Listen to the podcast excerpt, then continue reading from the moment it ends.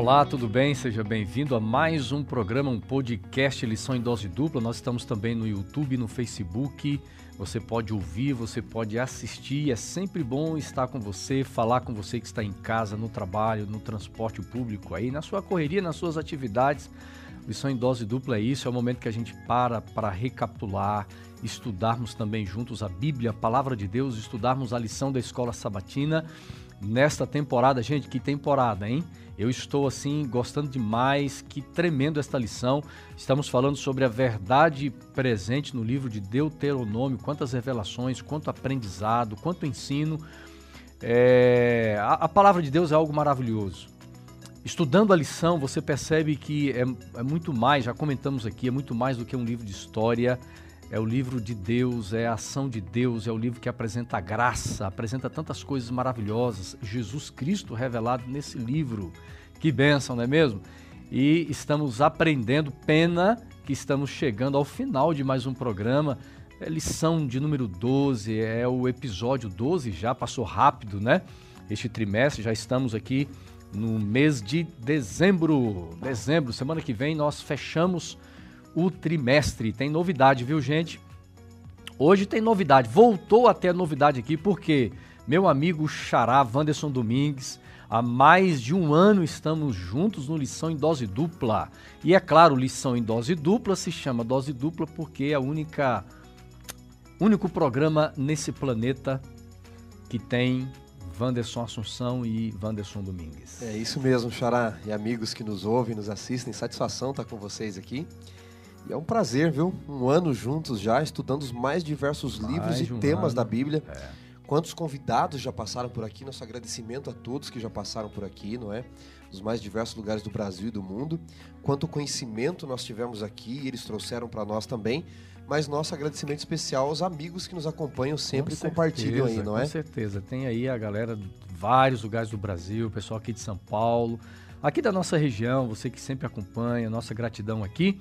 E é claro, olha, voltou, pessoal. Milagres, milagres acontecem, milagres acontecem. Que há de vir virá. É, exatamente, voltou.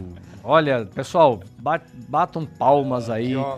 né? Voltou, nosso, guru, nosso, nosso amigo, Midas, nosso irmão, nosso rabi, é, nosso mestre aqui, rapaz, é, rapaz, Robson, olha. o nosso carinhoso Robinho. Eu, eu não sou é, Jesus, é, mas eu, eu voltei, né? Que benção, ah, mas é que a gente, isso daqui é lição em dose dupla, é como se fosse um vício. É um vírus. Você não tem cura para isso. A gente sempre quer estar tá junto, quer participar. É, porque queria... não é só a gravação, né? Não, é, é, o contexto. Aqui é o né? bate-papo. Socialização, bate-papo, é. é. muito bom. A gente está junto aqui e estar entre gigantes. Isso é escola sabatina. Exatamente. Isso é escola sabatina. Exatamente. Entendeu? Agora o seguinte, eu quero fazer uma propaganda aqui, amigos.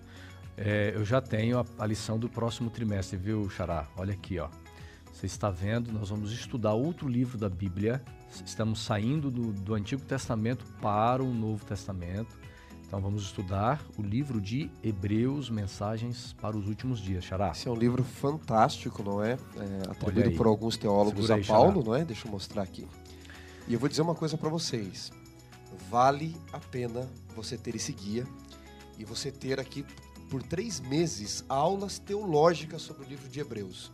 Se eu fosse você, eu não perderia. O meu já chegou, viu? Já fiz minha, minha assinatura Aqui, ó, da minha lição. assinatura também chega também. com antecedência. Então vale a pena você ter a assinatura da lição. Chega com antecedência, chega com tempo. Isso aqui é de professor. Amigos, tem uma novidade aqui, ó. Tá? É, aqui em cima tem um, um bônus aqui, uma informação que a partir de agora a lição de professores então, quem tiver assinatura, quem comprar a lição dos professores, já virá o guia de estudos para pequenos grupos. Olha que bacana. Então, por exemplo, professor da classe que for reunir com a sua classe durante a semana no pequeno grupo já tem aqui. Então, ele vai ter o tema da lição e no final ele tem 13 temas de estudos para pequeno grupo, tá bom? Olha que legal. Eu acho que isso aqui vai facilitar muito, vai ser muito bom. É, nós não vamos precisar, né? Está entregando um outro material, já está aqui, é, tudo num, num combo, né? Aqui tem um combo, tem a lição, tem um comentário da lição de professores, mas também agora virá é, com o tema para estudo, guia de estudos para os pequenos grupos. Muito legal essa novidade aqui, a gente já está apresentando para vocês, tá bom? Muito bem, pessoal, tem uma, tem uma novidade aqui no programa, tem uma novidade no programa aqui, Robinho. Hoje nós temos uma amiga, amiga já de vários anos, não só do Lição em Dose Dupla, mas já, já esteve com a gente aqui na APS em alguns eventos, a Gláucia. A Gláucia tá ali no, no, no escurinho ali. Ô, Gláucia, vem cá, Gláucia. Vem pra ah, luz. A, a Glaucia, não, tem que vir, Glaucia, Glaucia. A Glaucia tá com vergonha. Chega Vem cá, mais, só Chega dá um aqui, oi só pra dá galera um tchau, aí. Só dá um tchauzinho. É, corre Nós aqui, vamos Glaucia. virar a câmera ainda, aí É, vai é. ficar... A, a Glaucia Olha, tá ali... Mas nem se Ah. Jesus aparecer, Não, chamasse, ela viria cara, aqui, nós viu? vamos colocar uma cadeira aqui, a Glaucia vai vir, vai vir passar lição hoje. a- O programa vai ser com a Glaucia hein? aqui, Glaucia. Eu tenho uma proposta a fazer Qual que é a sua proposta, Gerardo? Como o nosso Midas, nosso guru, nosso rabino aqui, nosso rabi, pastor Robson, vocês sabem, ele está assumindo mais funções ainda na Novo Tempo, não é? Então, além de autoridade aqui, nós temos a celebridade.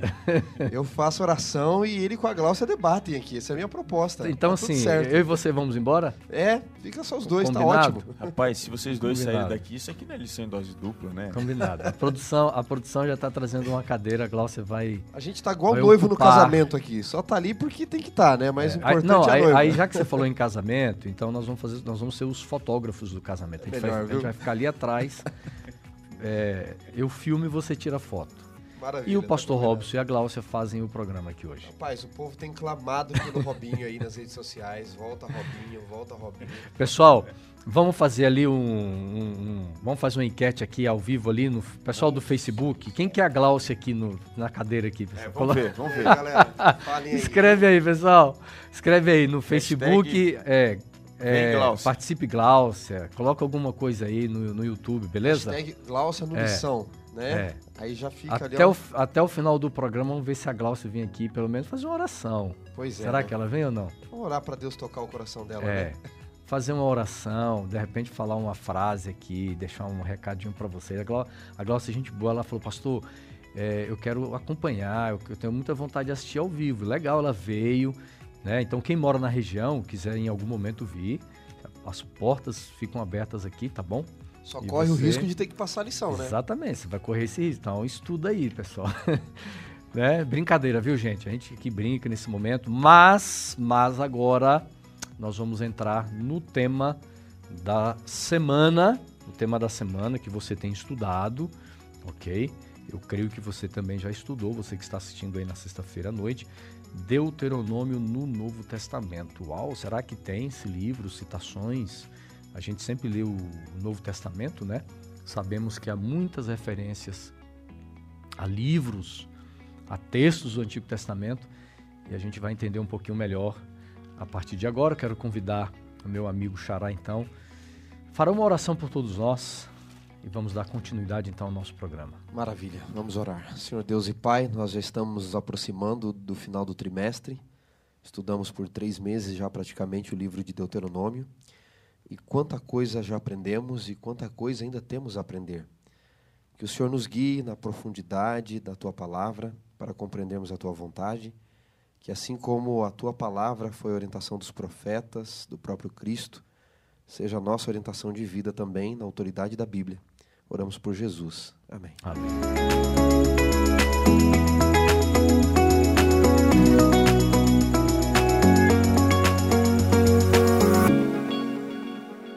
Muito bem, episódio, lição de número 12, Deuteronômio no Novo Testamento.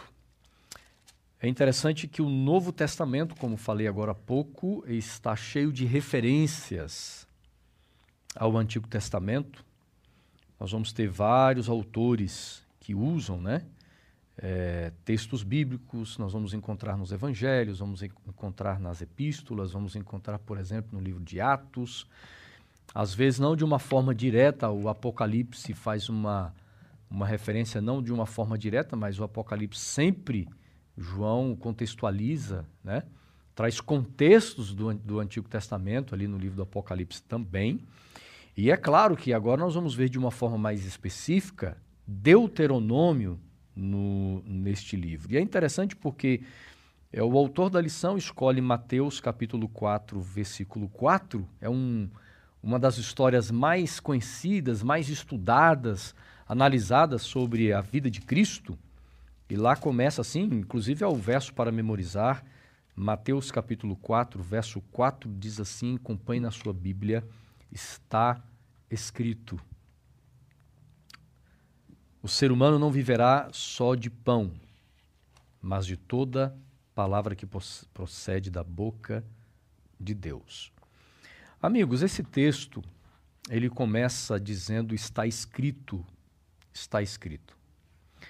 É uma referência de Cristo a algo do passado, às escrituras que os hebreus, que os judeus tinham nos seus dias, né? Às vezes até a gente se esquece de que as escrituras é, nos dias de Cristo não era essa Bíblia que nós temos hoje. Né? Era uma Bíblia é, não tão ampla, não era uma outra Bíblia, mas nós tínhamos.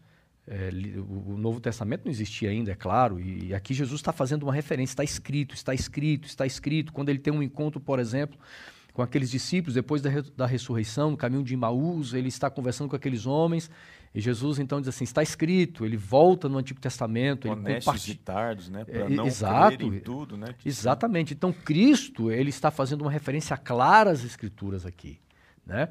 E quão é importante nós entendermos a importância da palavra de Deus, daquilo que está escrito. Acho que a primeira coisa que nós tiramos de lição aqui, na né, primeira lição que nós aprendemos aqui, é que Jesus que viveu cerca de mil e 500 anos ali depois de Moisés, ele não chega e diz assim: olha, é, eu acho que. Eu acho que é isso. O sentido do texto para mim é tal uhum. coisa. É óbvio que a interpretação vem junto, mas é muito relevante a autoridade bíblica. É porque, Xará, nós vivemos numa época de, de, de muitas opiniões, né?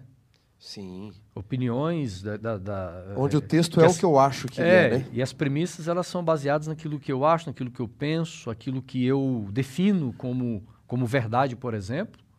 Tem, tem um né? aspecto importante dentro da introdução né, do nosso guia, na parte de sábado, que é a, a abordagem metodológica que está presente nessa interação entre o Antigo uhum. Testamento e o Novo Testamento. E a gente percebe isso é, na forma como narraram né, a fala de Cristo, a visão como ele se valeu do Antigo Testamento. Então, para a gente discutir um pouquinho com mais propriedade o que está acontecendo aqui, é, é, esse cruzamento de informações da malha textual do Antigo com o Novo Testamento, a gente precisa entender que na ciência linguística existe uma metodologia, uma forma de você abordar o texto uhum. que é chamada de intertextualidade. O que, que isso significa em tese? A intertextualidade ela é entendida como a conexão entre os textos. Existe conexão entre os textos. E você pode estudar essa metodologia, a intertextualidade, a forma uhum. como esses textos se conversam, usando duas perspectivas. Você pode usar a perspectiva que é chamada de diacrônica, que é, tem aqui por detrás a intenção de reconstruir a ordem histórica do texto, ou seja, é, onde esse texto se encontra na história, como é que ele, ele foi elaborado. E você tem a, a perspectiva que não é diacrônica, que não é linear, mas ela é transversal, que é a perspectiva sincrônica. Uhum. Aqui você vai estudar o texto é, dentro da sua ordem canônica e tentar entender a funcionalidade entre os textos é, nessa perspectiva que ela é transversal, sem pegar uma perspectiva histórica. Então, quando a gente vai analisar dessas duas formas, sempre olhando para a parte interna da Bíblia, a gente vai perceber que o que Jesus está fazendo não é uma metodologia dele só.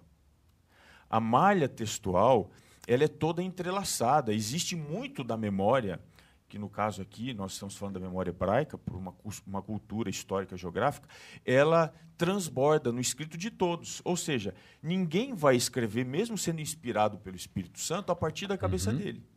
Ele vai elaborar, ele vai se comunicar, ele vai transmitir a informação bíblica dentro de uma estrutura que é muito comum. Agora, é, é interessante essa relação é, metodológica com o Espírito Santo é, na sua beleza, no seu poder de influenciar, é, faz uso do método. Porque quando nós estudamos teologia, Xará, é, há métodos de, de, de, interpretação bíblica. Você não pode pegar a Bíblia e simplesmente entender do jeito que ela está escrita. Você precisa. A, a, a gente, nós que estudamos teologia, a gente aprende isso. E o Espírito Santo, ele se faz uso. É claro que ele não se limita aos métodos que o ser humano vai compreendendo para a compreensão da Bíblia, para entender a Bíblia, mas o Espírito Santo, você está falando aí que a forma como Jesus utilizou o Velho Testamento, né? Na, no seu entendimento, na sua sabedoria. É, mas o Espírito Santo estava por trás disso, então há essa beleza espiritual quando nós nos voltamos à palavra para afirmarmos as nossas crenças, os nossos valores, as nossas convicções na palavra de Deus. Eu acho que quando a gente fala, xará, de Deuteronômio, uma verdade presente, um dos convites que Deus tem feito para nós durante o trimestre é o seguinte: nós temos que fundamentar a nossa cosmovisão, fundamentar a maneira de pensar aquilo que é real para nós, é, as nossas crenças, os nossos valores, os nossos hábitos, práticas e ações na palavra de Deus. O Cristo é o grande exemplo, né, como eu dizia. Essa malha textual que o pastor Robson mencionou agora há pouco, é, na qual os autores se propõem a escrever ou se permitem, não é, porque eles são usados pelo Espírito, é a mesma malha, a mesma lógica para a interpretação. Notem, Jesus uhum. usou as escrituras para se defender do diabo. Ele usou para falar dele mesmo. Quando ele perguntavam a respeito dele, ele usa. Olha, foi a respeito disso que falou o profeta Isaías. Vocês citaram também aí Lucas 24, no uhum. de Emaús, falando dele em todas as escrituras. Ele usou as escrituras para dar conselhos. Mestre, que devo fazer? Como uhum. está escrito? Como está escrito? O que está escrito e como você interpreta. Notem, o que está escrito e como você interpreta são duas coisas bem uhum. diferentes. Todos nós fazemos interpretação do texto bíblico. Uhum. E o problema não é a interpretação, né, Pastor Robson? O problema é o referencial teórico que eu uso, uhum. se ela é inspirada ou não, Verdade. se ela é um mero produto humano. Então, nessa malha de inspiração divina, pelo Espírito que guia, é a mesma malha de, é a mesma lógica de uhum. interpretação inspirada pelo uhum. Espírito que eu deveria usar. E é por isso que a Bíblia ela é autoritativa para Jesus. Claro. Dentro de só pegar uhum. uma carona aqui, o pastor Vandes apontou uma coisa extraordinária que é o escrito e a interpretação do que está escrito. Dentro dessa realidade, é, existe uma metodologia na construção do texto, que é a intertextualidade, autores se valendo de malha textual já existente, e existe a interpretação intertextual. Então, ou seja, essa metodologia ela não vale-se apenas para a construção uhum. é, de um texto, mas para a interpretação desse texto. Ou seja, eu não posso interpretar um texto do jeito que eu quero. Existe toda uma forma histórica Exatamente. construída para você e, interpretar. E tem que haver uma fidelidade à palavra. Exatamente. E ainda na parte de sábado, é, isso aqui é importante a gente pontuar para ficar claro o que vai ser discutido depois. Existem três formas de você identificar a intertextualidade. Três formas do uso do escrito e da interpretação. Uhum. Três. Quais são elas? Você pode encontrar a citação, uhum. você pode encontrar a alusão e o eco. Vou tentar aqui resumir uma coisa que é bastante complexa de uma forma bem objetiva. Veja, o que seria uma citação? É quando um autor posterior se vale de um escrito anterior e ele faz isso atribuindo o nome e o texto. Uhum. O Jesus ele faz isso em Mateus 4,4. Né? está escrito: nem só de pão viverá o homem. E ele está fazendo uma citação clara aqui ao livro de Deuteronômio. A gente já vai falar sobre isso. Uhum. Então, isso é uma citação. Para você ter uma ideia, na Bíblia existem, no Novo Testamento, 295 citações distintas do Antigo Testamento. É, um, um pesquisador, Nicole, ele escreveu um texto, né, o, Novo o uso do Novo Testamento no Antigo Testamento, então, é, aqui ele coloca o seguinte: que existem 295 citações do Antigo Testamento no Novo Testamento. Isso corresponde, segundo esse estudo que ele fez, a 4,5% de todo o Novo Testamento. Ou seja, cerca de 352 versículos do Novo Testamento. São do Velho. Exatamente. Portanto, uhum. nessa, nessa uhum. nesse estudo dele, a cada 22 versículos e meio do Novo Testamento, você tem uma citação do Antigo Testamento. Uhum.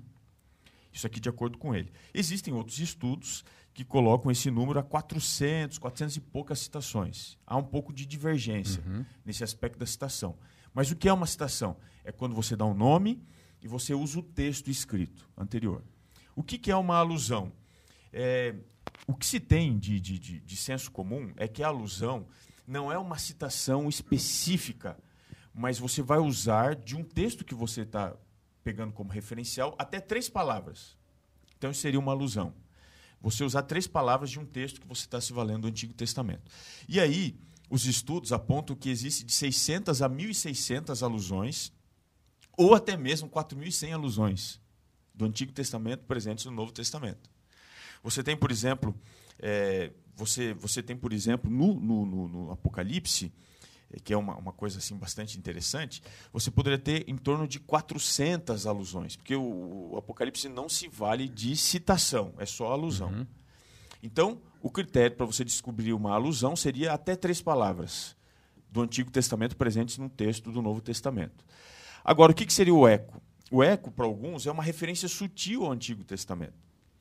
Quando você analisa isso daqui, o eco, você não tem uma, uma citação explícita, você não tem um link, um hiperlink claro, uhum. mas você tem uma ideia, uma imagem, alguma coisa que você vai pesquisar, está lá no Antigo Testamento. Uhum. Então, se você pegar citação, se você pegar alusão e eco, você vai descobrir uhum. que o Novo Testamento nada mais é do que uma contextualização do Antigo Testamento. Claro. Você vê isso nos tipos e antítipos, não é? é que, que você está ecoando o tempo todo, a sombra é a realidade.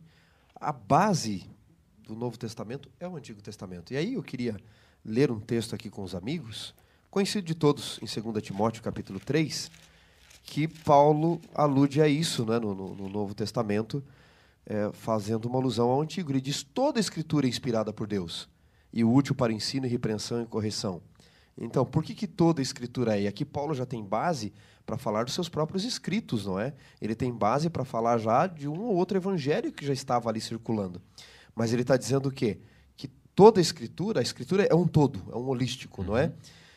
Toda a escritura tem que ser validada. Toda a uhum. escritura é autoridade, não é as partes que condiz a mim como Marcião fazia, retirando algumas partes do Novo Testamento, entre outras ali. E é o que muitos cristãos ou pretensos cristãos estão fazendo hoje. Olha, essa parte me interessa, ela é inspirada porque ela fala do amor e está tudo certo, tem que falar uhum. disso mesmo. Mas essa parte aqui fere um pouco o meu ego, o meu pecado. Então, essa parte aqui eu acho que é um produto da comunidade uhum. e tal. Veja, se eu procuro uma religião que não me incomode, é melhor não ser cristão. O cristianismo tem que me incomodar e quem me incomoda é a palavra. É isso aí.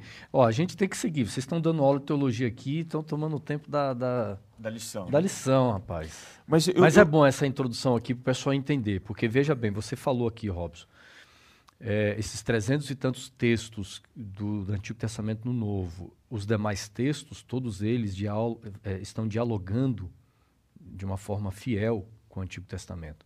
Você não vai entrar na, no restante dos textos do Novo Testamento em contradição com aquilo que foi dito no Velho. Né? Exatamente. Por mais que não seja uma, uma citação direta, mas as premissas o da. Ponto da, né, elas que estão põe, ali. que é essencial, é a contradição. É. E, e, aí a gente precisa entender isso, dentro do aspecto do está escrito, pelo seguinte: hoje há um grande movimento das pessoas quererem atualizar a Bíblia. Uhum. Você não encontra em nenhuma parte do Antigo e do Novo Testamento atualização. O que, que você encontra? É, isso é muito importante. Você encontra contextualização. Uhum. O que, que, é isso? Pegar o que foi é dito para um contexto histórico geográfico e contextualizar sobre a inspiração. Agora veja, é, eu tenho visto por aí muitos líderes religiosos. O camarada, por exemplo, ele pega ali um texto de Salmos, ele pega um verso lá do apóstolo Paulo, ele lê um verso isolado e ele faz uma aplicação do jeito que ele quer. Ele quer fazer uma aplicação, por exemplo, dentro da teologia da prosperidade. Hum. Ele pega aquele versículo e já faz uma aplicação convincente. As pessoas, puxa, que texto maravilhoso, que aplicação maravilhosa. Só que ele não está fazendo o uso correto da interpretação bíblica. A minha pergunta é: aqui em Mateus capítulo 4, nós vamos ver, dos versos 1 a 11, Jesus citando três vezes o Antigo Testamento. Nas três respostas dele. Né? Nas três respostas. A minha pergunta é: Jesus, ele faz um uso descontextualizado, como muitos têm feito hoje, ou a resposta de Cristo ela está conversando com uma realidade é, quando foi dito ali no livro de Deuteronômio? Então, eu, eu, eu vou começar e depois uhum. o pastor Vanso me corrige. Porque é bom a gente até ler aqui em Mateus o, é, eu acho que, que Jesus vamos, falou. Nós, nós né? vamos chegar nessas, nesses uhum. três respostas de Nesses Cristo. três textos aí. Mas para responder sua pergunta, uhum. que é essencial, pastor, vamos lá. Jesus ele não faz aplicação sem antes fazer a contextualização. Uhum. Então veja, onde é que ele está no processo da tentação? Ele está no deserto. Qual é a parte da Bíblia que ele vai se valer para responder o diabo? Ele vai se valer de Deuteronômio, que foi um texto escrito no, deserto. no contexto do deserto. O povo estava no deserto. Então veja, o que Jesus faz é se apropriar de um contexto uhum. que seja específico uhum. ao que ele está passando. Uhum. Ele não faz a aplicação sem antes fazer a contextualização. Então, o que é a contextualização bíblica? Isso daqui é muito importante a gente saber você precisa, antes de fazer a contextualização, fazer a verificação textual. Isso você pode usar pelas ferramentas que existem da, hermenêutica, uhum. exegese, que é você ir ao texto, fazer a crítica do texto, contexto histórico, As contexto palavras. geográfico e tudo mais. E aí, então, você vai para a contextualização. Aquilo que está ligado a um contexto uhum. histórico geográfico, você transpõe agora tempo uhum. e você traz para o seu contexto. Uhum. É isso que Jesus faz. Então, ele não aplica o texto, ele contextualiza o texto. Ele pega um texto do deserto e ele usa no contexto que ele está no deserto. O contexto lá passado do deserto era o povo provando a Deus, é tentação, é provação, a, a pessoa de Deus, e ele pega essa imagem e ele traz essa imagem para o que o diabo está fazendo com Deus ali. No Exato. caso seria ele. Porque, por exemplo, a primeira tentação, né? A primeira tentação diz aqui, deixa eu abrir a minha Bíblia. Você vai abrindo aí Mateus capítulo 4. Diz aqui, ó. Então, verso 3, então, o tentador, aproximando-se, disse a Jesus. Fantástico isso aqui, né? Se você é o filho de Deus, mande que estas pedras se transformem em pão ou em pães você percebe que é aqui uma dúvida né, de identidade. Aí agora você vai ler a resposta, perdão, tá? Verso 4. Jesus, porém, respondeu: Está escrito. O que Jesus está fazendo aqui é uma citação. Não só de pão viverá o homem, mas de toda a palavra que procede da boca de Deus. É uma citação específica de Deuteronômio 8, verso 3. Posso, posso uhum. ler aqui? Uhum. Deuteronômio 8, verso 3 você encontra aqui o texto que diz assim: Ele te humilhou e te deixou ter fome e te sustentou com o maná que tu não conhecias nem teus pais o conheciam, para te dar a entender que, agora vem, não só de pão viverá o homem, mas de tudo que procede da boca do Senhor viverá o homem. E o contexto ali é a dependência de Israel. Agora, sabe o que eu acho curioso aqui no deserto da tentação? Não é só Jesus que usa a Bíblia. O diabo, o diabo também. também. usa, porque na segunda ele diz assim, não é? Então lhe disse: é, Se és o filho de Deus, atira-te para baixo, porque está escrito. E aqui ele cita Salmos 91, verso 11 em diante, uhum. ao 13, não é? Só que aqui o diabo está atualizando para a vontade dele. Ele está aplicando, né? E o que, que Jesus ele tá faz? Aplicando, não está contextualizando. Jesus é. contextualiza. É. Ele uhum. diz assim: não, mas também está escrito, né? Não tentará o Senhor teu Deus. Porque se você for pegar o contexto de Salmos 91, é uma proteção de Deus quando o diabo quer te atacar. Então, nos ataques do diabo, Deus vai te proteger com os anjos dele. Mas não significa que você tem que se colocar no terreno encantado de Satanás. Então, notem que o diabo é quem usa o texto fora do contexto uhum. para um pretexto, não é? E usar o texto do seu próprio jeito. Jesus não. Ele contextualiza permitindo que a Bíblia seja sua própria intérprete. É. Então nós temos aqui a primeira tentação, recapitulando, em Mateus 4, verso 3 e 4, e nós vamos encontrar o contexto em Deuteronômio, 8, capítulo 8, verso 3. 3 exatamente. Né? Que foi e aqui o bem ponto, colocado aqui. E o ponto aqui, e o ponto aqui que, que o diabo está fazendo, ele está querendo romper a identidade, a ligação de Cristo com Deus. E aí Jesus responde com o que está escrito, mostrando que a ligação de Deus ela não se dá pelas coisas que ele faz, mas pelas coisas que ele, na verdade, aquilo que ele é, não, a palavra. A, e a gente percebe aqui, né? É, Jesus dizendo assim, a palavra é a palavra, é a palavra de Deus, quem tem Algo autoridade e poder. Muito curioso, porque uma das evidências de que a interpretação ela tem como base a autoridade bíblica permitindo que a Bíblia seja sua própria intérprete, porque eu gosto de olhar referencial teórico quando preciso debater ou conversar com alguém. Geralmente, a interpretação que traz como referencial teórico a autoridade da Bíblia, a Bíblia como inspirada, autoritativa, ela promove a vontade de Deus na vida humana. E é o que Jesus faz aqui, perceba isso. Viver pela palavra, não tentar o Senhor teu Deus, adorar só Ele. E geralmente, as interpretações que têm como referencial teórico a descontextualização da Bíblia, a atualização da Bíblia, ela promove a vontade humana. E geralmente é isso que acontece. Há um ponto interessante aqui que eu gostaria de, de voltar. Nós, nós falamos da primeira tentação, recapitulamos aqui. Primeira tentação. Na segunda tentação, Xará, você é, falou algo muito importante para a nossa análise, a questão do diabo utilizar a palavra.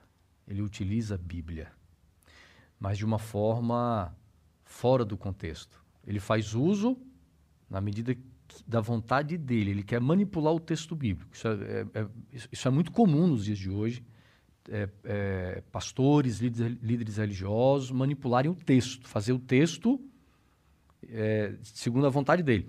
Só que tem um detalhe: além do diabo ele usar a palavra, aí nós vamos ver uma outra coisa aqui na estratégia dele, porque na primeira tentação ele chega para Jesus e diz assim: se tu és o filho de Deus, mas olha o que diz Mateus capítulo 3, Xará, você pode ler. Mateus capítulo 3 foi no contexto do batismo de Jesus. Versículos 16 e 17. Olha o que diz aí. Ali no, no contexto do batismo, você já tem afirmação, né? Uhum. Então, quando Jesus sai da água, não é? Por este tempo dirigiu-se Jesus para o Jordão, a fim de que João batizasse.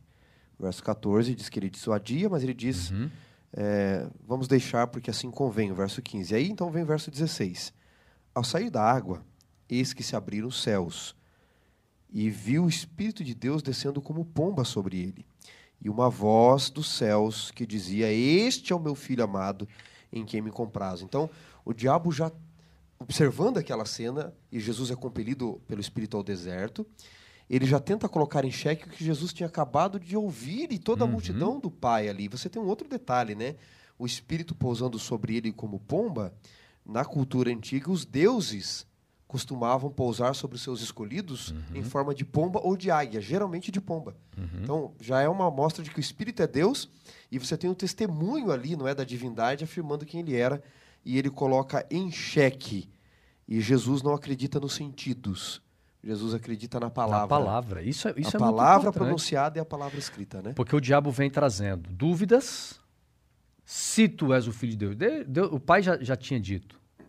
Essa, tu essa, és o meu filho amado. Essa é a metodologia mais antiga do diabo. Uhum. Que não é anular a Bíblia, que não é desconsiderá-la, mas adulterá-la. Uhum. E como é que ele faz isso?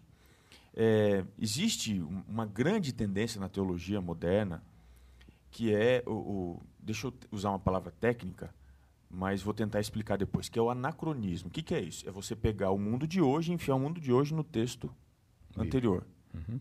Isso é anacronismo, ou seja, você não é isso que a Bíblia está falando, não é esse o contexto. O diabo é especialista em fazer isso. Então é, é ele descontextualizar. É então, essa ferramenta do anacronismo, é, nós temos que ter cuidado. Por exemplo, é, no, no, nós, por exemplo, tem, temos que ter cuidado. Por exemplo, será que o que a Bíblia está falando aqui é, é, exatamente o que eu estou entendendo e vivendo aqui hoje? Não. Uhum. A Bíblia foi dada num contexto histórico-geográfico. Então, o texto, às vezes, está falando para alguma coisa. Se eu pego esse texto e eu aplico sem fazer algo que é muito uhum. importante, que é uma verificação textual, o que, que a Bíblia está dizendo, para quem que ela disse, como ela disse, qual é o contexto, uhum. e depois trazer para o meu contexto se é paralelo ou não. E aí só então depois fazer uma aplicação. Se eu pulo essa etapa, eu estou adulterando a palavra de Deus. Uhum. É o uhum. que o diabo fez. É. Ele sempre fez isso. E aqui está o grande exemplo clássico ali na fala da, da, da, tentação no deserto. E aqui a gente chega na terceira tentação. O diabo levou o diabo ainda levou Jesus a um, a um monte muito alto, mostrou-lhe todos os reinos do mundo e a glória, e disse: Tudo isso lhe darei, se prostrado você me adorar. Então Jesus lhe ordenou: Vá embora, Satanás, porque está escrito: Adore o Senhor, seu Deus, e preste o culto somente a Ele. E é uma referência a Deuteronômio capítulo 6, verso 13. Agora olha que interessante, né? Jesus começa com a Bíblia, o diabo não. Uhum. Depois, porque Jesus usou a Bíblia, o diabo vem para a Bíblia. Uhum. Para encontrar suas expectativas ali. Jesus continua na Bíblia, o que, que o diabo faz? Aí, verso 11. Ele sai da Bíblia. Ele é. sai da Bíblia. Você percebe que ele, ele entra sem a Bíblia, Jesus vai com a Bíblia. Aí ele, ah, vamos para a Bíblia. Mas vem, vem para a Bíblia de forma, de forma equivocada. Ele vem com as suas pretensões, é. né? Ele faz a, ele coloca o que ele quer dentro da Bíblia. E aí depois ele sai da Bíblia. E Cristo continua com a Bíblia continua. e o verso 11 termina com isso, o diabo deixou Jesus. O diabo deixou Jesus, que é uma, uma, uma citação específica de Deuteronômio 6,13, que diz assim, o Senhor teu Deus temerás e a ele servirás, e pelo seu nome jurarás. É, é a mensagem toda em Deuteronômio, centrada na adoração a Deus, cuidado com os outros deuses. É, Moisés sempre exortando o povo, né? Porque eles viveriam ao redor de nações. E a, a própria história de Israel no Egito. Sempre que você contextualizar a Bíblia, ela sempre vai falar com você, não importa o contexto uhum. histórico que você está inserido. Agora, agora nós é... podemos aprender aqui do princípio de Jesus, a usar a Bíblia, então, umas coisas interessantes para nós, uhum. intérpretes estudiosos da Bíblia. Primeiro, o texto tem que ser lido dentro do seu contexto. É a primeira coisa. Porque existe o mundo do texto, de fato. Sem pretexto, né? Exatamente, dentro do seu contexto. A partir do momento que eu fiz a leitura dentro do seu contexto, o que vem antes, o que vem depois, então eu vou o contexto macro e o micro, não é? Então primeiro o micro, depois o macro. Então quem escreveu, para quem escreveu, quando escreveu, quais as circunstâncias que escreveu, o que significava para eles, o que o autor quis dizer dentro do contexto aqui. E depois que eu faço isso, eu digo que lições eu posso tirar para mim. O que, que as pessoas estão fazendo? Qual o mundo que eu vivo? Quais as exigências do mundo que eu estou? O que, que eu tenho de vontades contra o texto? Ah, o que, que o texto significa para mim? Ah, então deve ter sido isso que o texto disse naquela época também. Então nós vamos num caminho contrário. Uhum. E não é isso que nós aprendemos do uso de Jesus. E aí eu queria tirar aqui três aplicações agora aqui homiléticas, talvez, do texto, que nós estamos batendo aqui em cima do texto de Mateus. No primeiro, quando ele diz transforma, na primeira tentação, pedra em pão. Eu aprendo que relacionamento com Deus, religião com Deus, religião não é para exercer a minha vontade. Tem muita gente que vai na igreja para exercer, seja em comissões, seja em culto, seja em roupa, seja em vestuário, a vontade dela própria até impor sobre os outros. É a vontade de Deus. Nem eu, só... penso, eu penso que tem que ser assim. Onde é que, onde é que vou ter um texto que vai apoiar a minha é. ideia? Né? Não é o meu desejo que é. tem que ser saciado, mas a palavra do Senhor. Não é isso que a Bíblia diz claramente aqui? Segundo, atira-te daqui. Eu já passei algumas vezes nesse pináculo onde o diabo colocou Jesus alto, ficava ali no pátio do templo, ali todo mundo ia ver.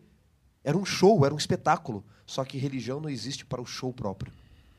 É quando as cortinas se baixam, quando o show termina, que a gente vê quem é quem. Religião existe para exaltar a Deus, não é algo humano. E não é o que a gente tem visto em alguns lugares. E por último, a quem adorar, religião não é para senhorio do eu. É para senhorio de Deus. Uhum. Eu adoro a Ele. Não é a minha vontade, não é do meu jeitinho, mas é da forma que Ele escolheu. Né? São as lições que o texto bíblico me traz aqui também. Benção, viu? É... Avançando Na aqui um continuidade, é, Pastor Robson, não sei se era isso que você, que você é. ia falar, é, existe um, uma, um contexto histórico bem interessante aqui na lição, inclusive é o tema aqui, levantando, levantando rosto, é, rostos, né? Exatamente. É, qual é a diferença do que o guia de estudos afirma no domingo para o que ele afirma na segunda? Uhum. Isso aqui eu acho que é a coisa mais importante para a gente entender. Na parte de domingo, o guia ele está usando a citação, e você pode colocar a alusão, o eco, em contraste com os pretextos. Uhum. Certo? Aqui na parte de segunda-feira, o guia ele vai encontrar a validação uhum. da citação em diversos contextos. Qual que é a validação aqui? Por exemplo, é, o texto que, que vai ser é, texto base que vai aparecer em diversos lugares do Novo Testamento é Deuteronômio 10, do verso 17 uhum. até o verso 19. E quando você vai aqui em Deuteronômio 10, do verso 17 até o verso 19, você percebe que há uma exaltação da pessoa de Deus, uhum. quem ele é. O verso 17 diz que ele é um uhum. Deus grande, ele é poderoso, ele é temível, e revela o caráter. E qual é o caráter dele no relacionamento com o ser humano? Que é o verso 18. Quem ele é e como ele se relaciona. Como já, já, se relaciona. já o final do verso 17 já fala, né? Já fala. Quando que ele assim, não faz acepção Exatamente. de pessoas. Não trata as pessoas com parcialidade nem aceita o suborno. É, inclusive o que o texto, né, o que o texto parece estar dizendo aqui é que Deus ele não levanta rosto, ou seja, ele, ele, ele não faz diferenciação. Como né? é que como é que essa é, essa o significado dessa expressão, né? Não levantar ou levantando rostos, xará. Yair Adonai Panav em hebraico. E esse texto aparece num texto conhecido, Você já, já, número que você, 6. já que você citou aí o hebraico, você é, já ficou desafio para você descobrir o hebraico do nome lição em dose dupla, tá? É verdade, É, rapaz. mas Tô na lá. dívida, né? Vale um almoço aqui. isso aí, não vale? Mas continua aqui. continua É, aqui. Em, Deu- em número 6, verso 24, que o Senhor te abençoe e te guarde. E avareja Adonai vestibereja. Uhum. Que o Senhor faça resplandecer o rosto sobre ti. Depois diz que o Senhor sobre ti levante o rosto. Né? Então, o que, que ele está querendo dizer aqui com essa expressão levantar o rosto? Era uma expressão típica de um pai pegar o filho contra a luz assim e levantar. Vocês já fizeram isso com os filhos de vocês em algum momento. E aquela luz que reflete no teu rosto brilha sobre ele. O fato de Deus estar nos dizendo que ele vai levantar o rosto sobre nós é que, mesmo sabendo da nossa limitação, como o pai sabe da limitação de um filho, ele levanta o filho, ele não deixa o filho no chão. E ele faz com que o filho o conheça de fato, porque a luz reflete sobre o rosto dele, para que o filho possa enxergar quem ele é. Quando em Deuteronômio 10 está falando aqui de não escondermos o rosto das pessoas, você tem várias inferências aqui que nós podemos tirar da cultura do texto aqui, texto no seu contexto. A primeira delas, de fato, é que nós temos que reconhecer a limitação das pessoas e mostrar para elas que nós também temos nossas limitações, porque a luz reflete. Mas essa luz que reflete tem que ser uma luz divina. Não é a nossa luz, a nossa justiça, o nosso brilho. Então, Deus, ao levantar o rosto sobre nós, sabendo dos nossos defeitos, ele não faz acepção. Ele simplesmente diz: Olha, eu sei dos seus defeitos, mas eu vou tratar vocês com o brilho da minha luz. É o que nós deveríamos fazer. Como Deus nos tratou, é o que Jesus vai fazer no Novo é Testamento. e- Tratar os outros igual. E é interessante é, o contraste com o ser humano, porque esta expressão também sendo usada no contexto jurídico do passado, os tempos, muito antigos, aonde o juiz é, olhava para o rosto do réu. Baseado na fisionomia, Exatamente. ele dizia assim, eu, qual é a minha sentença? Por exemplo, se o juiz olha para o rosto do Xará, Não meu amigo, a cara, né? o Xará já estava condenado há muito tempo, à prisão perpétua e, e, e, tipo assim, sabe aquelas, aqua- aqueles decretos que o cara dá assim, ó, cinco, é, cinco prisões perpétuas, né? O juiz ia olhar pro Xará com essa barba aí, com esse tupete, não ia, não ia com a cara, ia dar um, umas cinco é, execuções para ele, né? E Deus trabalha de uma forma diferente do ser humano, porque nós, nós somos assim, a gente olha para o rosto, para a fisionomia, olha para o indivíduo e a gente já quer estabelecer um, uma... é, determinar algo a respeito dela.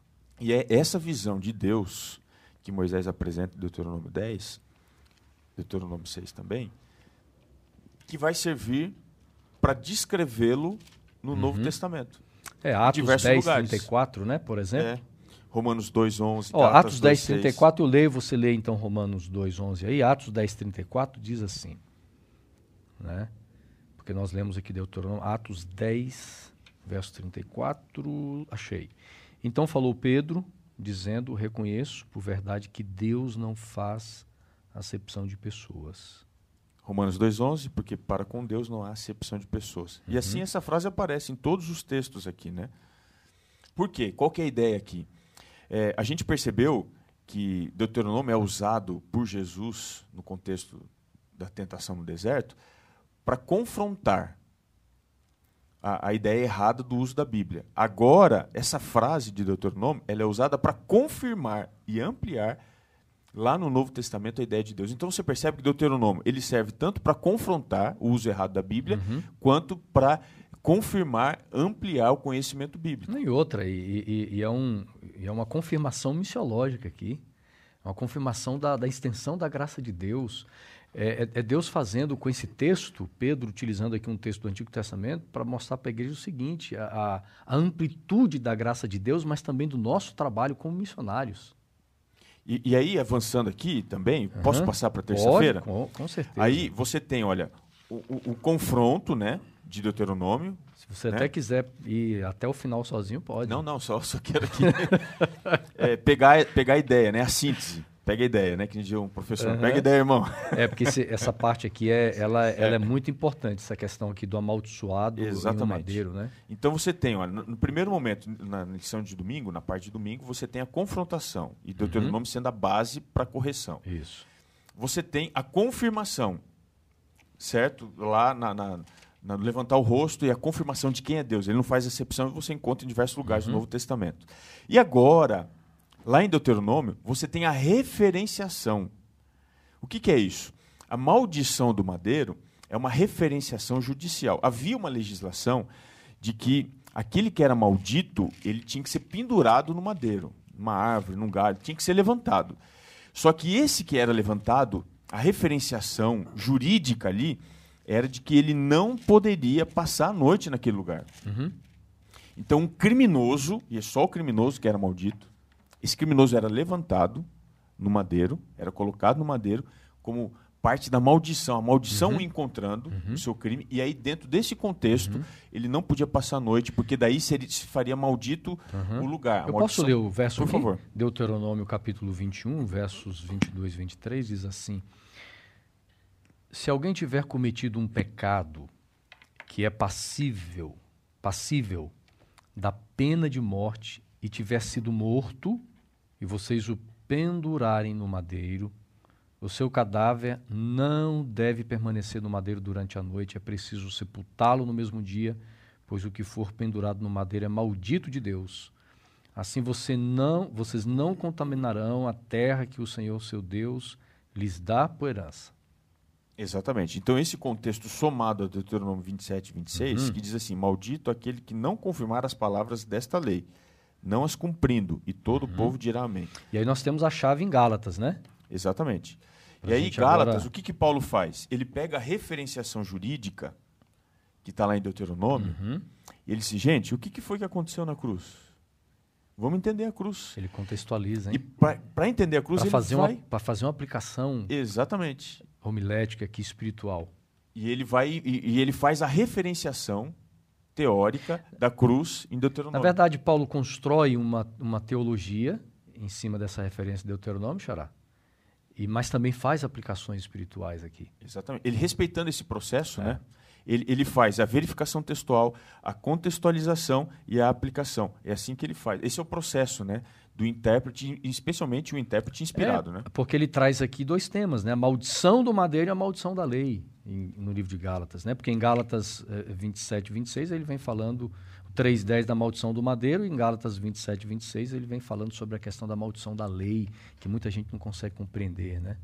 E a referenciação que ele faz aqui, no caso da cruz, do madeiro, é dizendo o seguinte, gente, por que, que aconteceu do jeito que aconteceu? Uhum. Por que, que Jesus teve que ser morto na cruz? porque era a única forma de ficar evidente de que Cristo estava sendo amaldiçoado pela quebra uhum, da lei, uhum. pela entrada do pecado. É a única forma. Ali ficou claro. Uhum. O judeu ele conseguia fazer é, é, essa leitura. E aí ele traz essa Exatamente. leitura, ele traz essa leitura dizendo, ele foi amaldiçoado para que você não sofresse a maldição. Aí, aí vem um outro ensino para a gente aqui. Se Paulo é, Paulo escrevendo a gentios, por exemplo, ele usaria uma outra forma, outra linguagem. Né? Provavelmente ele teria não Se teria vale. feito Exatamente. uso disso aqui. Agora, Xará, é, Paulo utilizando o texto de, de Deuteronômio 27, 26, depois nós vamos usar Deuteronômio 27, é, perdão, é, a, a, Gálatas, né, no capítulo 3 aí, é, 13, nós vamos encontrar o seguinte, melhor, Gálatas capítulo 3, verso 10. Muita gente utiliza esses textos para argumentar contra a lei, né? A lei, principalmente a questão do sábado. Né? Até porque Paulo utiliza uma expressão que é muito complexa aqui. Ele fala da maldição da lei. E tem gente que acha então que a lei, ela agora nessa nova aliança em Cristo, a lei se torna uma maldição no sentido de que aquele que guarda a lei é, vive debaixo de uma maldição e ele tem que ser liberto, tem que passar agora a viver na nova aliança em Cristo. Então é uma confusão teológica, mas, mas Paulo aqui vem explicando de uma forma muito interessante isso aqui.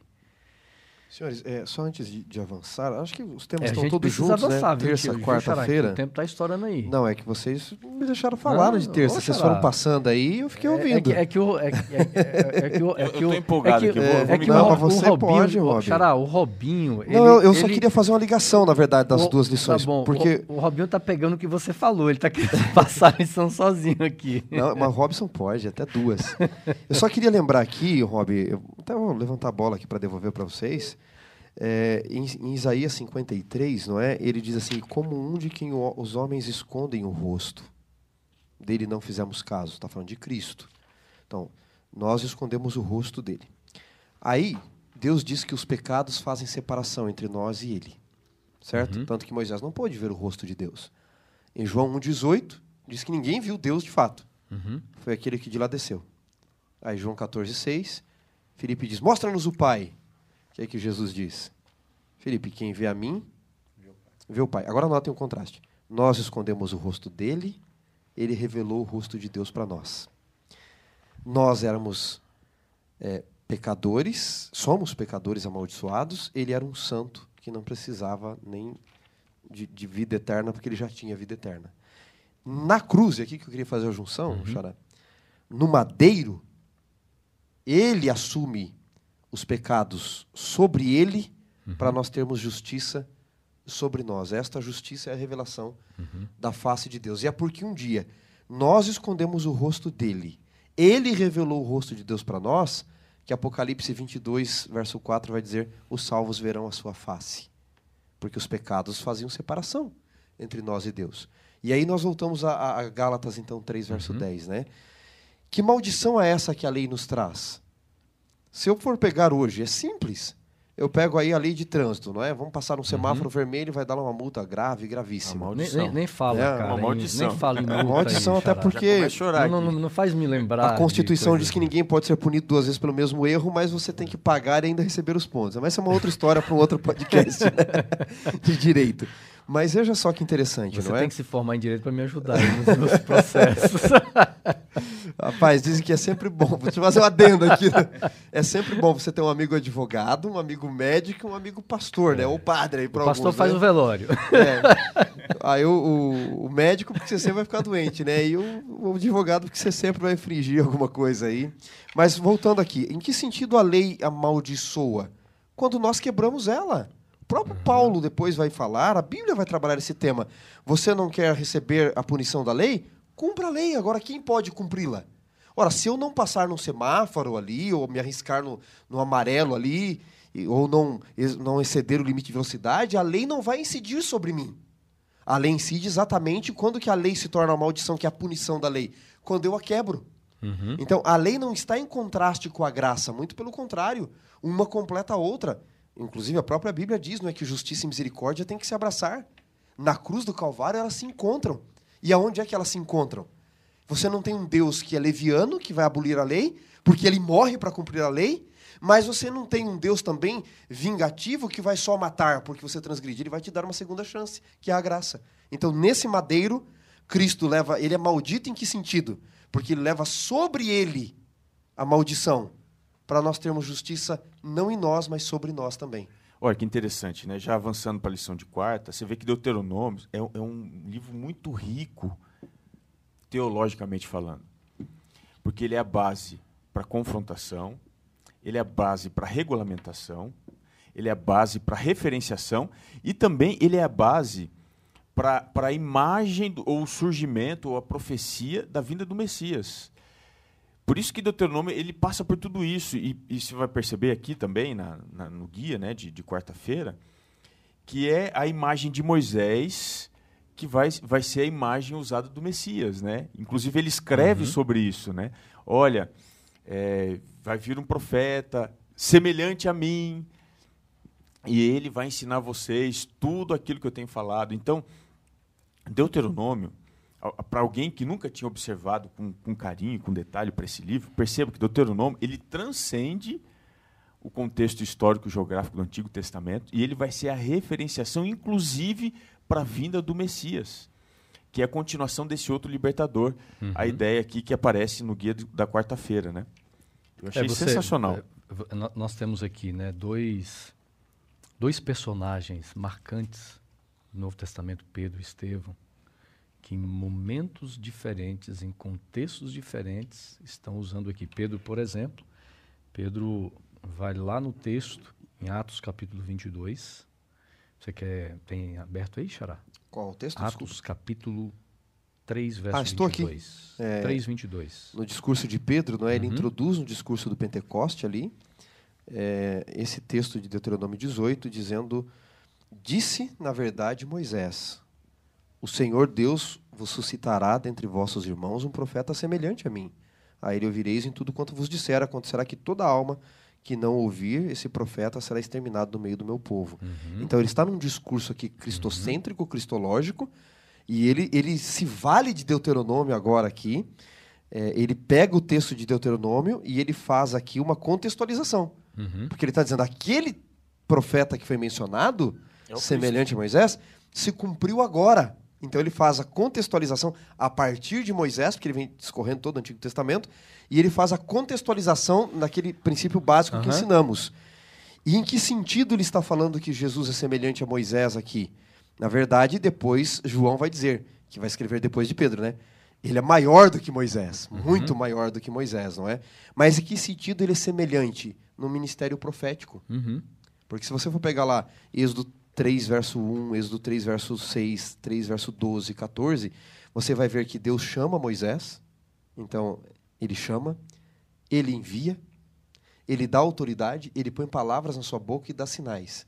Se você for olhar o ministério de Cristo, é o, ministério é o mesmo. Ele é, fala: é, O Pai que me enviou, aí, né? eu falo as palavras dele, eu vim para executar as obras dele, e tudo que eu faço é revelar quem ele é. Não, e é bonito porque, por exemplo, você tem até o fato da ressurreição de Moisés. Exatamente. Você tem um fato. E, e, falando nisso, pessoal, não perca a próxima lição. É a última, hein? Nós vamos falar sobre esse tema. É, é, então, dentro de tudo que você vem colocando, esse cumprimento do ministério, vida e ministério de Moisés em Cristo, você tem até o aspecto da ressurreição. E quem é o primeiro é. que faz essa ligação entre Moisés e o Messias? O próprio Moisés, é. lá em Deuteronômio. Então você vê que o livro de Deuteronômio ele é importantíssimo para a gente entender uhum. o contexto passado, o presente e o futuro. Né? Exato. Aí nós temos o segundo personagem aqui em Atos, capítulo 7, verso 37. Robinho. Atos 7, verso 37. Foi Moisés quem disse aos filhos de Israel: Deus vos suscitará dentre vós, os irmãos, um profeta semelhante a mim. Mesmo texto. Aí você já tem um, é um, um contexto diferente de Pedro porque é, é, Estevão aqui está no momento inflamado, ele está prestes a ser executado, uma, uma condenação injusta e ser executado. E nesse momento ele faz uso da palavra. Porque todo o sermão dele, ele está utilizando ali o Velho Testamento, mas aqui de forma específica ele está falando, ele cita o texto de Deuteronômio 18, verso 18. E ele aplica Jesus Cristo. Aí vem aquela, sempre aquela pergunta do, do eunuco, né, quando estava na carruagem, né? O profeta se refere a ele? A, a, quem que está se referindo, né? Então Pedro e Estevão, os dois colocando no meio do sermão, no meio da mensagem, a pessoa de Jesus. E, e você tem o mesmo texto em contextos de fato diferentes, Xará, como você mencionou, porque o discurso de Pedro em Atos 3 é da conversão dos judeus, então ele está colocando Cristo para os judeus como o uhum. novo Moisés, e maior que Moisés, né, como a gente vai ver depois em João. Aqui em, em Atos 6, o discurso de Estevão, ele não é um discurso de arrependimento, lá em Pedro é. é. Aqui é um discurso de juízo. De juízo. E isso é, isso é interessante, não e é? E nesse uhum. discurso de juízo, ele está construindo a sua defesa. Porque se você for olhar no capítulo 6, do verso 11, eles estão acusando Estevão de que ele estava falando blasfêmias contra Moisés. E, e, a defesa dele, Robinho, é, é contra, contra a palavra, né? E aí ele usa a palavra para dizer assim, vocês estão me acusando do pecado que vocês estão cometendo. É. Porque vocês desconsideraram Cristo. Uhum. E é ele aquele que deveria de vir. Então, é, você percebe que o conhecimento tácito da Bíblia, ele te ajuda na argumentação ou na, na pregação. Né? Na defesa ou no cumprimento da missão. Aí você tira uma lição importante, né, Rob? Porque se o discurso de Pedro é de arrependimento ainda e o de o de Estevão aqui, que é um tempo depois, veja, o discurso de Estevão, nós estamos ali logo depois da morte e ressurreição de Cristo, de Pedro, perdão. Ali no contexto do Pentecoste. Aqui nós temos três anos depois, praticamente, uhum. do discurso de Estevão, que foi aquele, aqueles três anos e meio de período de aliança que Daniel 9 cita, não é? O ministério de Cristo baseado em Moisés, que é o tema aqui, não é da, da lição de quarta, no profeta semelhante a você, em Pedro você tem o seguinte: esse ministério é um ministério para vocês serem salvos, ouvirem ele e se arrependerem, que é o contexto da lei da graça. Mas é o mesmo ministério, pelo objetivo de resgate pelo objetivo da missão, que se vocês rejeitarem, traz um juízo que joga para a lição seguinte, né? É. Que é uma coisa horrível rejeitar esse ministério, rejeitar essa missão do, desse novo Moisés. E veja bem, tem alguns fatos muito interessantes nesse, nesse sermão de Estevão, né? Primeiro, o juízo está sendo executado da parte do sinédrio para com Estevão. E ele muda o quadro. Agora é por meio da palavra que esses homens estão sendo julgados. E aí tem um outro fato: Estevão não só menciona Jesus aqui no texto bíblico, como a Bíblia diz que ele tem uma visão de Cristo. Exato. E esse é o ponto importante. Se eles estão julgando, eles dizem assim: olha, vocês estão executando a sentença sobre mim, eu sei que vocês vão me matar. Mas saibam que nesse ato vocês estão sendo julgados por aquele que está sentado à destra do Pai. Então ele vê a Corte Suprema, ele vê o STF. É. Ele, é. Exatamente. Ele vê o STF ali agindo. Olha, ele não vai tardar para fazer a justiça. vai acontecer. Agora, só voltando um pouquinho lá, o texto bíblico fala que Deus não faz acepção de pessoas, ele trata as pessoas de uma forma igual, mas quando a gente fala de juízo aqui, Deus, ele tem uma forma de tratar as pessoas no juízo. E, e isso é, é, algo assim interessante, né? Já vai estar na, uhum. na lição aqui de, de quinta-feira, como é que é o juízo de Deus? O juízo de Deus, ele não é baseado naquilo que você é, naquilo que você é simplesmente, mas é aquilo que você desconsiderou uhum. daquilo que você poderia ser. Porque Deus ele, ele não vai julgar você e eu porque nós somos pecadores.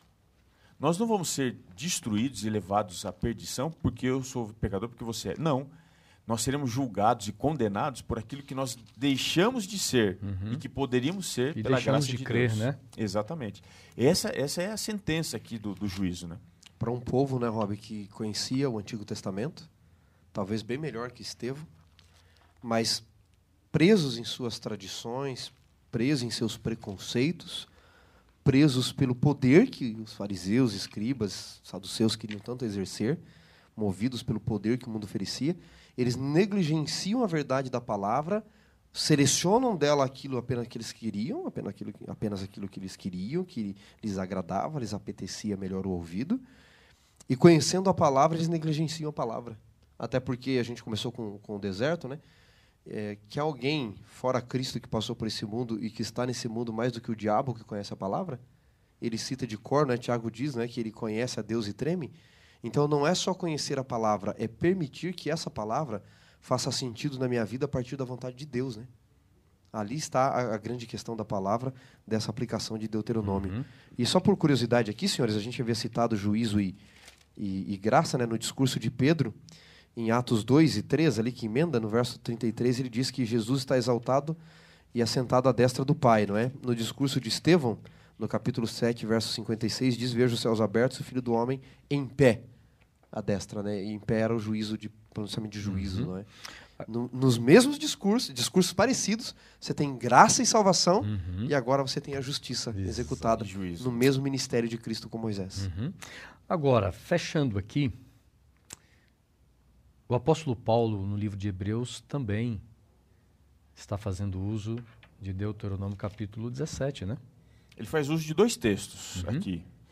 Deuteronômio 17, 6 e Deuteronômio 32, 35. Uhum. Porque ele está construindo a imagem de juízo e ele vai estabelecer o processo do juízo e a razão do juízo acontecer. Por exemplo, o processo. Lendo aqui Deuteronômio 17, o verso 6, diz assim: Por depoimento de duas ou três testemunhas será morto o que houver de morrer. Então, qual é o princípio de juízo? Ninguém é condenado pelo testemunho de uma pessoa só. Então, esse é o princípio bíblico de julgamento. E aí, quando você vai lá para Hebreus. E, e, e é, um, é, um, princípio jurídico. Jurídico. Deus estabelece legal. lá no Antigo Testamento. É jurídico, é legal. É. Você não tem, por exemplo, se você fala uma coisa eu falo outra, em juízo a sua palavra vale tanto quanto a minha. Uhum. Então, é que procura, né? Tipo, você tá aí, eu tô aqui, a gente. Ninguém tem a razão. Aí, por duas testemunhas, ainda que sejam inverídicas, mas são duas pessoas dando testemunho. Que, era, que foi a estratégia que os próprios líderes usaram contra Jesus. Exatamente. Mesmo exatamente. que fossem mentirosos, mas eles, mas eles valeram eles, da eles lei. Eles valeram da lei, né? usaram a lei. E aí, você tem lá em Deuteronômio, eh, aliás, em Hebreus 10, o verso 28, diz: Sem misericórdia morre pelo depoimento de duas ou três testemunhas, quem tiver rejeitado a lei de Moisés. Ele está citando aqui, uhum. em Hebreus, Deuteronômio 17, o verso 16. Mas ele não cita só esse verso. Ele cita também o verso 35 do capítulo 32. Diz assim: A mim me pertence a vingança, a retribuição a seu tempo, quando resvalar o, o seu pé, porque o dia da sua calamidade está próximo e o seu destino se apressa em chegar. E eu gosto muito dessa parte de Hebreus, porque ele faz uma, uma talvez não uma citação, talvez uma alusão, mas daí ele faz uma interpretação dessa alusão. Ele diz assim, né? É, verso 29 de Hebreus 10: De quanto mais severo castigo julgais vós, será considerado digno aquele que calcou aos pés o Filho de Deus e profanou o sangue da aliança. E o verso 30 ele faz essa. É, ele faz a, a, alusão aqui, possivelmente. Uhum. Ora, nós conhecemos aquele que disse: A mim pertence a vingança, e eu retribuirei. E aí vem a interpretação em cima disso. Verso 31. Horrível coisa é cair nas mãos do Deus vivo. Ou seja, a vingança é de Deus. Hebreus está dizendo. E eu quero lembrar você que horrível coisa é cair nas mãos desse Deus vivo. E é fantástico, né? Porque o povo hebreu, em Deuteronômio apenas, tinha só Moisés como testemunha, um ministério profético apenas de Moisés. Agora nós temos Moisés e Cristo.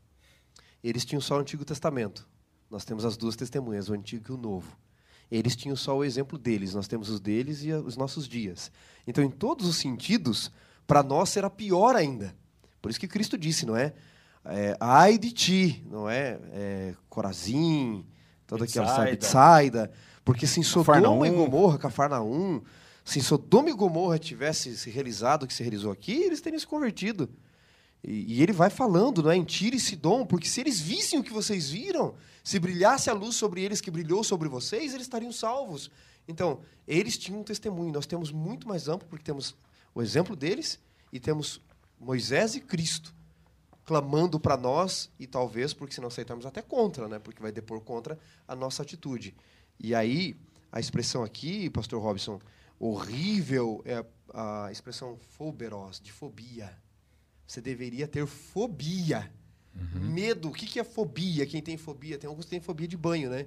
Isso é uma boa desculpa para alguns. Eu não vou tomar banho porque eu tenho fobia, né? De água. De, de altura, água, né? né? De altura. A pessoa não pode nem pensar no objeto. É, eu conheci uma pessoa que tinha fobia de sapos, de, de você colocar a ilustração diante dela. Assim. De borboleta, já vi. Nós deveríamos entender que a graça é tamanha, mas a justiça também, de igual forma, de termos medo depois de tanto testemunho de negligenciarmos uhum. a verdade e principalmente a autoridade da palavra, que foi o grande erro dos hebreus e daqueles na época de Jesus também. Uhum. Resumindo, Deuteronômio, conclua, né? Conclua, conclua. Resumindo, Deuteronômio, que é a repetição da lei, é a base para muitas coisas importantes que nós encontramos no Novo Testamento. Portanto, isso me ensina que estudar a Bíblia não é pegar um texto isolado do seu contexto, mas pegar esse texto e tentar entender o seu contexto amplo. E Deuteronômio faz isso, ao falar daquela época do deserto, mas falando também a mim, falando através do Messias, que essa seja a minha forma de se aproximar é, de Deus e da Sua palavra, como Deuteronômio pode ser entendido tanto no Antigo quanto no Novo Testamento. Sabe que, estudando essa lição, é, eu cheguei a uma conclusão que eu preciso dar muito mais atenção aos textos citados no Novo Testamento para ir lá, revisitar, estudar e entender melhor o que, que o autor quis dizer com esse texto. Por que, que ele está usando esse texto e não outro, né? né? E a gente vai ver a, a, a profundidade, não só no, no, contexto teológico, mas as, as aplicações espirituais. Que era isso também que eles queriam.